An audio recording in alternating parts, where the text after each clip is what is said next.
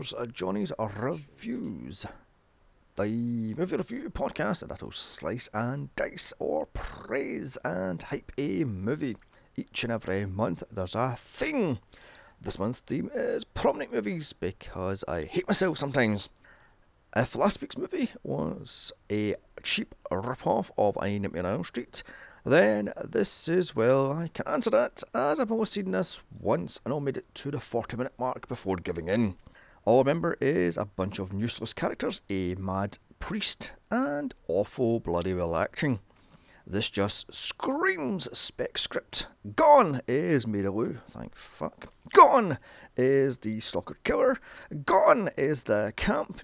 And what is left feels like a TV movie trying to be a TV show like I said last week, I've owned these DVD box sets for years and only watched part 1 and 2 multiple times, but the rest I have never. Also, these DVDs are pretty much bare bloody well bones. So, with that, let's bless this movie of its sins and exorcise this demon.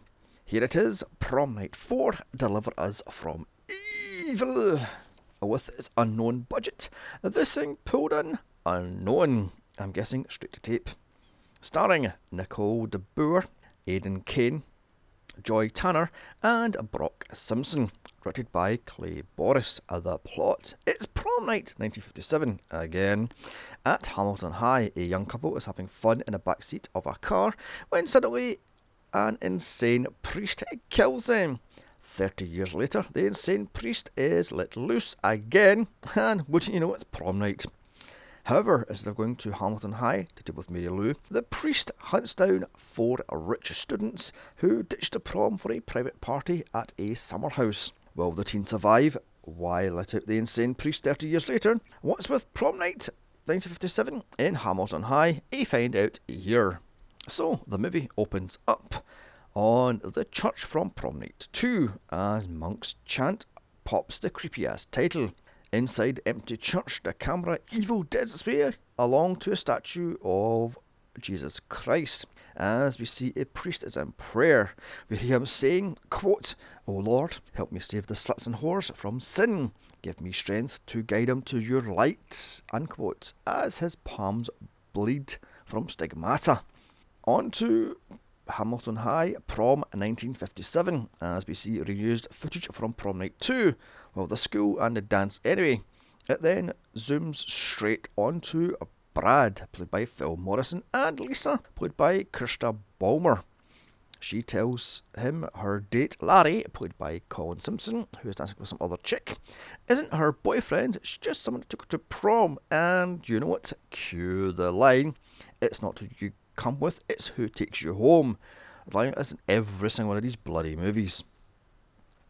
The two kiss and then leave to have a cigarette, and then slow dance in a doorway, and then go back to his car to have sex. As the two get hot and heavy, the insane priest sneaks up to kill them, first slitting her neck with a crucifix turned knife, and then gutting him. And god damn, the prom in 1957 was not a good idea. I mean, first the prom queen gets roasted alive, and now this. Oh dear. The priest then blesses the car, which sets alight as he walks off. The fuck? Next morning, at a private Catholic school, St. Basil. Is it a St. Basil? Hmm. The insane priest walks around the empty school and goes into a cupboard, which instantly morphs into an underground passage with three other priests that find the insane priest whipping himself with the cat o' nine tails. A da fuck movie. Here we finally find out the insane priest's name, Father Yanis, or Jonas, played by James Carver. He shows the senior priest, Father Jaeger, played by Ken McGregor. He has stigmata. He then kisses Jaeger and then bursts into laughter. What the actual fuck movie? He is then carted away to the local nut house. Fast forward 30 plus years later, and it's 1991. Outside an old church, we meet Father Colin, played by Brock Simpson. He's in every one of these fucking movies. Big whoop. I think this is his biggest role to date. He tells his girlfriend that he's off to Africa in the morning, so this is goodbye forever. When she asks, but what if? He says, don't, and just walks away. Ouch, love. Inside, Father Jaeger, over tea, tells Father Colin he's going to look after the insane priest, not going to Africa. So, with that, he takes him to the church's basement to show him his deadly secret, or the church's deadly secret. Father Jonas, who is now in chains in a hidden room. And okay, just how big is this fucking church? First, the two priests take an elevator to the basement, then they walk up a long hallway down endless corridors, finally reaching the cell. Is this a fucking TARDIS? I mean, for crying out loud. In his cell, Father Jonas has barely aged, only having a really bad fake beard put placed on his face. And saying that, Father Jaeger's old man makeup looks like fucking shit. It looks like they took the skin off of Custard and applied it straight to his face. Anyway, the two priests pray over Jonas, who has, quote, been taken by the devil. Uh, no, it's not. It's schizophrenia or some other mental disorder. Maybe get him help and not chain him to a bed for 35 years. With the young priest and the old priest praying over him, Jonas does nothing. The old priest then starts to cough, so Father Colin takes him out onto shots of our hero, Megan, played by Nicole de Boer of Star Trek DS9 fame. Up walks her rich boyfriend, Mark, played by Alden Kane, who is now a writer and producer of such things as The Fringe. He's complaining he can't see his girlfriend. Hello, mate, she's a Catholic schoolgirl in an all girls school. What the hell you bitching at? She's a fucking sure thing. She's a slut. It's sad but true. All Catholic schoolgirls are sluts. In fact, all Catholics are bloody well sluts. Cut to Father Colin standing over Father Jaeger's grave. And I mean, it literally cuts from Mark moaning to Megan about having uh, a tough time trying to get around the nuns to the gravesite. The editing in this is whiplash inducing. This feels like two very different scripts fighting it out to figure out which one will win. It does not mesh one little bit. Anyway, as Father Jaeger's body is lowered into the grave, we hear a voiceover from him telling Colin he is now in charge of Jonas and to be careful. If Jonas awakes, he must contact a cardinal for help. Uh, As back to the Catholic school, Sister Jude, played by Caroline Twiddell, is chewing out two students, a boy and a girl, for making out in his car at lunchtime on church property. These two are Laura, played by Joy Tanner, and her boyfriend Jeff, played by Ali Gahadban? Gahadbom? What's his bloody name? She's laughing her head off as Jeff is stuttering, trying to deflect the nuns' verbal attacks, calling them sinful little sluts. As she says they fucked in his car, big wow. Outside, Jill, uh, Jill, Jeff tells Laura she shouldn't have told the nuns they were fucking. She gets pissy with him, telling him no one tells her what to do, and she storms off. He then asks her to prom. Okay at Hamilton High. So, is this a prom from Prom Night 3 then? Okay then. As they drive off, a Tubular Bells wannabe music starts to play because that's spooky, right?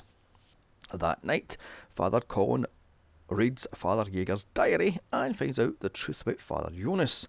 At first, tried to get him help, but they found out he was far too dangerous, so put him in a state of catatonia and left him in a basement to rot. With that, Colin picks up all the drugs he can get his hands on and heads back down to the cell to put Jonas out of his misery once and for all. But wait, no! He shaves him and gives him a 90s haircut, dresses him like a priest, and then just lets him go. The fuck movie. Okay, I know tying up a nut job and pumping him full of drugs isn't the best thing to do, but letting a killer go? Really? That night, at Megan's, she and Laura is having a sleepover. Aren't you a bit over sleepovers? They're fucking 18.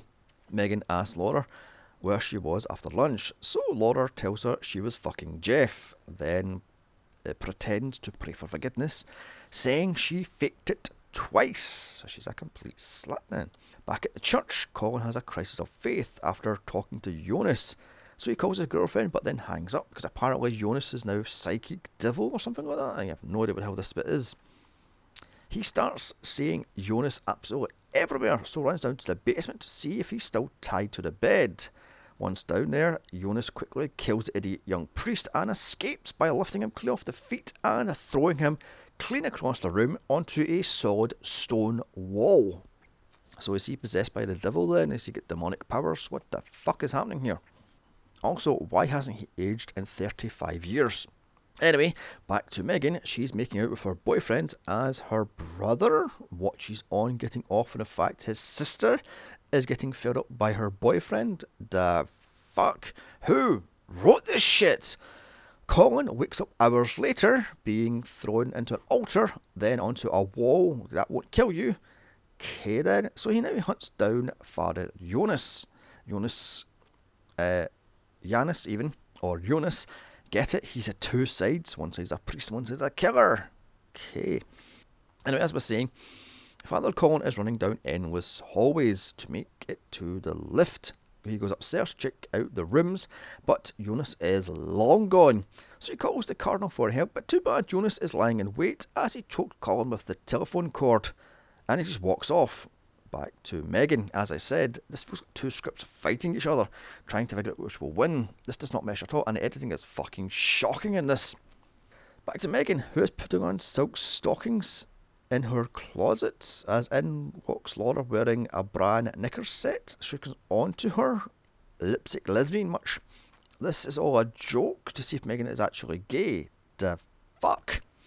As the girls get dressed, the boys come down in their white tuxedos, with Mark asking Jeff if they have all sight for that night. Because apparently they're going to spend the whole weekend at his father's uh, summer home, yet the girls have told them their mothers they're going to stay at Yeshua's house for that night. So how are they going to spend the three nights? Anyway, Mark's little brother Johnny, played by Fab Filippo, that has to be a fake name. Uh, he was one that was spying on Megan earlier, so it wasn't Megan's little brother, thankfully. He's pretending to be sick. However, he tells Mark to go to the prom. He'll be fine. And once Mark leaves, he goes up and falls them. Cut to the church because this is how this edited. The Cardinals arrive and fake Colin's death make it look like it was a suicide, and it just leaves the body hanging. Charming. Cut to the 14s, now in a limo, drinking school's over. It's prom night. Also, quote, let's drink to Jamie Curtis. Nice nod. Uh, Father Jonas has hitchhiked a ride into town from a redneck who he kills after he boasts he, quote, loves the pussy. At prom, the teens arrive and Jeff moons the school and just drives off, as you do. Driving out to Mark's summer house, well, Mark's parents' summer house. Why is there snow on the ground? It's supposed to be May. Guess that's Canada for you. Father Jonas pulls it outside of the house, and wouldn't you notice a private school from 1957? And the teens go to party. A note this house is the Valhalla Estate in Rouge Park, Toronto. Mark shows the teens around and then complains about the funky smell, so check out and finding out hundreds of pounds of meat is just lying there on the basement floor. Mark then finds out the house has been robbed. Everything is taken, including the fridge, the freezer, and the cooker. Who the fuck steals a cooker? And why raid just the kitchen um, equipment when there's like jewellery and TVs and shit all over the house? I mean, uh, moving on. Laura still wants to party, however. Uh, Megan wants to call the cops and just leave. She's quickly then shot down because it's party time. Uh, outside, Jonas breaks in after he spies on the girls trying to cook for the boys. Well, Megan is anyway. She wants to cook, but all she wants to do is fuck, like I says, Catholic schoolgirl. So, good girl versus slut. Who will die first? Hmm. As the boys check out, sorry, clean out the rotten meat in the basement, Jonas sneaks in. In the basement, the boys find a wine cellar and help themselves to bottles of wine. Because apparently the father's insured, so it's okay to steal the wine, as you do. Again, there's hundreds of bottles of vintage wine in the basement, but the, the thieves don't steal that. It's just a cooker and a freezer for reasons. Anyway, back to the girls as Megan is cooking a feast of cold tomato soup and rice. Scrummy. Laura goes outside to get wood from uh, for the fire as Father Jonas stalks after her. Inside, Jeff teases Mark over the gift he has bought Megan to wear for this weekend. It's black lacy underwear. He tells him he's onto a good thing. Megan sees this, but instead of blowing her top, she takes underwear and goes upstairs to try it on. So she's going to blow Mark's top then. See, told you, Catholic schoolgirls are all whores. Upstairs in the bathroom, Megan has tried on the bra and panties. She looks nervous and frankly fucking frozen. I swear to God, she's literally turning fucking blue. And by the way, there's a whole running storyline where she thinks she's too fat because she's got curves and swerves and all this crap. And Laura's the perfect blonde and yada yada yada. Anyway, Laura goes up to check on her and says she looks hot. And I'm getting heavy lipstick lesbian vibes from her, or what the writer director thinks a lesbian is. Laura then says, Thank you, Jesus, that Mark is a man whore, and he is not a virgin like her. So he's nothing but a cherry popper then, a chicken hawk, a wham bam, thank you. Next! Much later that night, Megan finally comes down dressed in her prom dress. She starts to flirt with Mark. Sweetheart, it's a done deal already. At dinner, Jeff comes up with a ridiculous idea of playing confessional where they tell each other their dirtiest little secrets. Laura says no, she tells nobody her dirty little secrets, as Megan tells the group she tells the priest absolutely everything. This does not sit well with Mark, who is squirming in his seat. Later, while dancing badly, Megan walks off to get more wine from the cellar all alone. Here she finds a small broken Jesus statue on a floor but thinks nothing of it, uh, picks it up and just leaves it by the bottles. Why? She then picks up a bottle, but Mark, being a complete dickhead, sneaks up behind her and spooks her. She drops the bottle and stands on the bottle to cut her foot opened wide. Meanwhile, upstairs, Laura and Jeff start to fool around. Finally, with 30 minutes left, Jonas sneaks back into the house and the killings can fucking happen. I swear to God, there is nothing in this movie. It's fucking Dawson's Creek meets Scream. I wanna be. Mark carries Megan upstairs into the living room, then leaves her on a sofa to get a first aid kit for her foot. The telephone rings, she answers it. It's Jonas telling her he knows what she's done. She's a whore and she's dead. Mark returns, so Megan tells him about the phone call, but yes, you've guessed it, he thinks it's Jeff playing a prank on them. Meanwhile, upstairs, Jeff and Laura are playing Hide the Sausage and this scene is shot in softcore porn realness in Vasocam galore. From the floor vent, Jonas is watching and listening, and I'm getting heavy Black Christmas vibes from this. He returns to his priesty hidey hole to get his crucifix knife because it's still there 35 years later. Hmm. You think the fucking priest would have got rid of that thing, but never mind. As Outside, Mark's little brother is videotaping Jeff and Laura having sex. What a fucking little pervert he is. By the way, he's sitting in a tree because the bedrooms are on the second floor. Next second, Jonas has him on the ground and stabs him with the crucifix knife. Again, the editing in this thing is fucking shocking. Now done, Laura walks off, leaving Jeff to bask in post sex glow. After her shower, Laura turns to Jeff, who is under the covers. She thinks he's asleep. Suddenly, she hears a weird noises coming from outside the room, like a demon dog trying to get in. It's Jeff, who has left to get yet more wine, and his hands are full with wine glasses. Too bad it was Jonas in the bed as he kills Laura off screen. Jeff is pissy getting into the bedroom, so goes to Mark to ask if there's a key for the bedroom, which he says there isn't. So all three go to find out what happened to Laura. The door, however, is opened and the room is a complete utter state. No Laura, however. They all hunt for her, splitting up, but of course. Megan, who isn't limping by the way, sends Mark into the wine cellar all alone. He finds blood as upstairs Jeff looks all alone in all the bedrooms. Mark finds the priest's hiding hole and checks out. He finds Jonas's hiding place with upside down crucifixes on the wall, also a sack with blood on it. As back to Jeff, who is now in the attic. More Black Christmas vibes as we see what he thinks is Laura sitting in a rocking chair. It's Jonas, who has scalped Laura and has put on her clothes. Wait, this is now Psycho then, as you do. Anyway, he kisses Jeff, says the Lord's Prayer while crushing his skull. What's with the gay vibes? I mean, hmm. Mark shows Megan the priest's hidey hole and tells her he never knew it was down there, yet his family has had this estate for 20 plus years. Not once did they look in the badly hidden door in the fucking wine cellar. Moving on, they go upstairs to continue to look for Laura and now Jeff. After five full minutes of searching, they find candles lit in the attic, but no one is there. Megan finds Jeff's blood while Mark sees someone lurking in the woodshed. Out they go to the woodshed. They find nothing until Megan sees something in the woods. Suddenly, the crucified bodies of Jeff and Laura explode in fire. With that, Megan and Mark run back into the house. Megan tries to call the police, but the lines are down, so she calls the operator to get help. Okay. In the wine cellar, Mark gets his father's gun. Jonas tries to sneak up behind Megan. Luckily, Mark sees him and she runs to hide.